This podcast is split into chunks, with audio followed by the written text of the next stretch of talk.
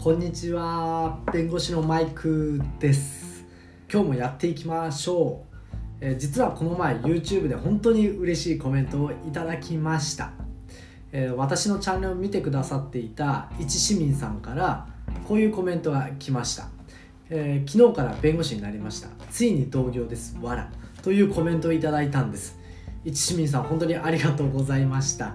一市民さんは私が YouTube のチャンネルを立ち上げた当初からコメントをくださっていて YouTube 上でコメントのやり取りがあったので私もすごい印象に残ってました、えー本当にこのコメントをもらった時には嬉しかったです。えーこのコメントが本当に嬉しくてですねしばらく眺めていて YouTube をやってることを知ってる、まあ、同業の弁護士に見せたりしてました。はい。本当に2回試験の合格と晴れて弁護士登録おめでとうございます、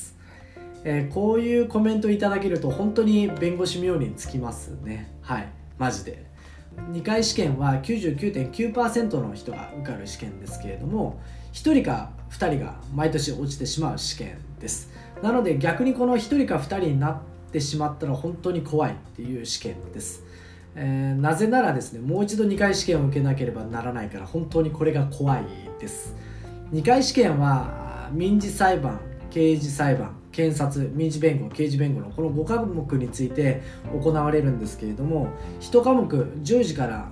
夕方5時頃までかけて、まあ、答案20枚から30枚ほど書かなければいけないので本当にこれは司法試験の日じゃないぐらい疲労困憊になってしまいます。この試験を2回試験落ちた人はもう一度受けなければいけないので本当にこれは大変だなというふうに思います。はい。この動画を見てくださっている方のためにとっておきの情報をお伝えしておくとどういう人が、まあ、この2回試験落ちてしまう1人か2人になってしまうかというとですね民事事件で例えば原告の立場で起案しなさいよというふうに言われているにもかかわらず被告の立場で起案してしまったような場合が落ちてしまう典型例です。なので司法研修所ではですねくどいほど問題文の原告と被告は読み間違えないようにというふうに言われます。問題文の原告や被告と書いてある箇所に丸をつけたりします。はい。まあこういうこともあってですね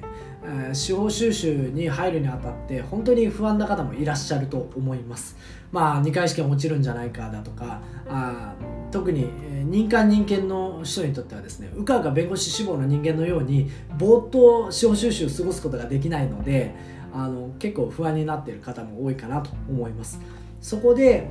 この動画ではですね他の司法修習生より先にスタートダッシュを切るために司法試験準備講座をあの各予備校が割と用意してたりするんですね。その講座の紹介とですねあらかじめ読んでおくべき市販の書籍をご紹介していこうと思います。特に民間人権希望の方はお聞きください。聞いてください。はい、ようやく具体的な中身の話になってきましたね。はい。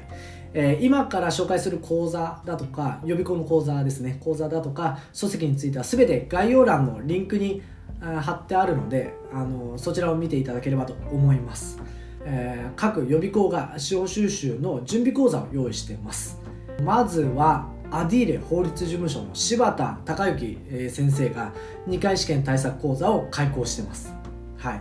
えー全5時間で料金はちょっとホームページには記載ありませんでしたが、まあ、いくらぐらいですかね。ちょっと分かんないです。あの柴田先生は今もレックで講師務めてるんですかね。うんどうなんでしょう。あの三重県菰野町の町長もやっていて弁護士もしていて予備校の講師もしているという本当にポテンシャルの高い先生ですね。はい。私もとある裁判期日で柴田先生とまあ柴田先生が相手方でまあ話をしたことあるんですけれども本当に腰の低い先生でした。はい。本当に人当たりのいい先生ですね。そんな私のエピソードはまあそれぐらいにしておいて、まあ、次に行きましょう。次に司法修習の準備講座を用意しているのは辰巳法律研究所です。あの老舗ですね。辰巳法律研究所も司法修習準備講座を用意してます、えーその名はですねプレイ修習起案準備講義です。その他にも辰巳はプレイ収集ガイダンスなども用意してますね、えー全6時間で値段は1万6000円となってます、うん、割とリーズナブルなのかな。はい。さらにですねなんと伊藤塾も用意してます。はい、これは全10時間の講座で、えー値段は2万8600円です。他の講座に比べるとちょっと高めですね。はい、はい、まああの3つの予備校があの司法収集準備講座を用意しているというような感じです。はい。え、次は司法収集に臨むにあたって読んでおくべき本をご紹介していこうと思います。え、これらの本を読んでおけばですね他の司法収集生より、まあ、優位に立てます。優位に立てるっていうのは何かっていうと、まあ、スタートダッシュを早く切れるということです。はい、あのこれらの本を読んでおけばですねあ司法研修所で問われる起案がどういったものかっていうのもある程度理解できますそれではざっと紹介をまず本だけ紹介しておきますと、えー、1つ目がステップアップ民事事実認定。で2つ目がえ2つ目が新問題研究要件事実。で3つ目が完成講義民事裁判実務の基礎。で4つ目が刑事事件刑事事実認定入門です。はい。これらの本を読んでおけばですねスタートダッシュは確実に切ることができます。あの問題研究と完全講義民事裁判実務の基礎については司法試験受験段階ですでに学習済みの方も多いかもしれないですけれどもそれ以外のステップアップ民事事実認定と刑事事実認定入門はおそらく初めて手にされる方が多いかなと思います。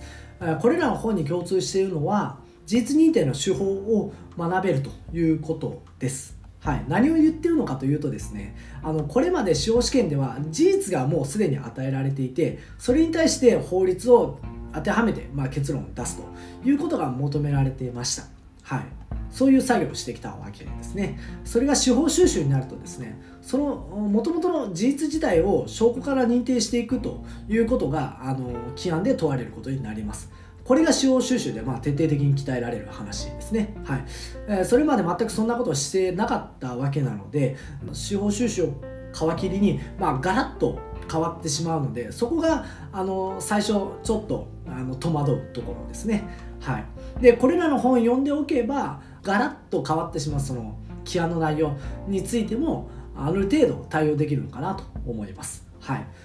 この事実認定の手法について司法収集に入ってから学んでいるのでは結構あたふたします。ですので司法収集でスタートダッシュを切るためには少なくともこれらの書籍を読んでおかれることを強くお勧めします。特に裁判官になる人。で検察官を志望していらっしゃる方。この2つを志望している方はぜひ読んでおいた方がいいかなと思います。はい。大丈夫ですかね。まあこの動画を聞いていただいてああ良かったなと思うだけじゃなくてですね実際に紹介した本を手に取ってでページを開いて本当に勉強しないと何ら状況を好転しませんのでまあ頑張って読んでみてください。はい。おそらく司法試験合格直後であればあのテンションも上がってると思うのできっとあなたなら、まあ、頑張って読めるはずです。はい。それでは今回の動画はここまでにします。ここまで聞いてくださりありがとうございました。それではまた別の動画でお会いしましょう。さよなら。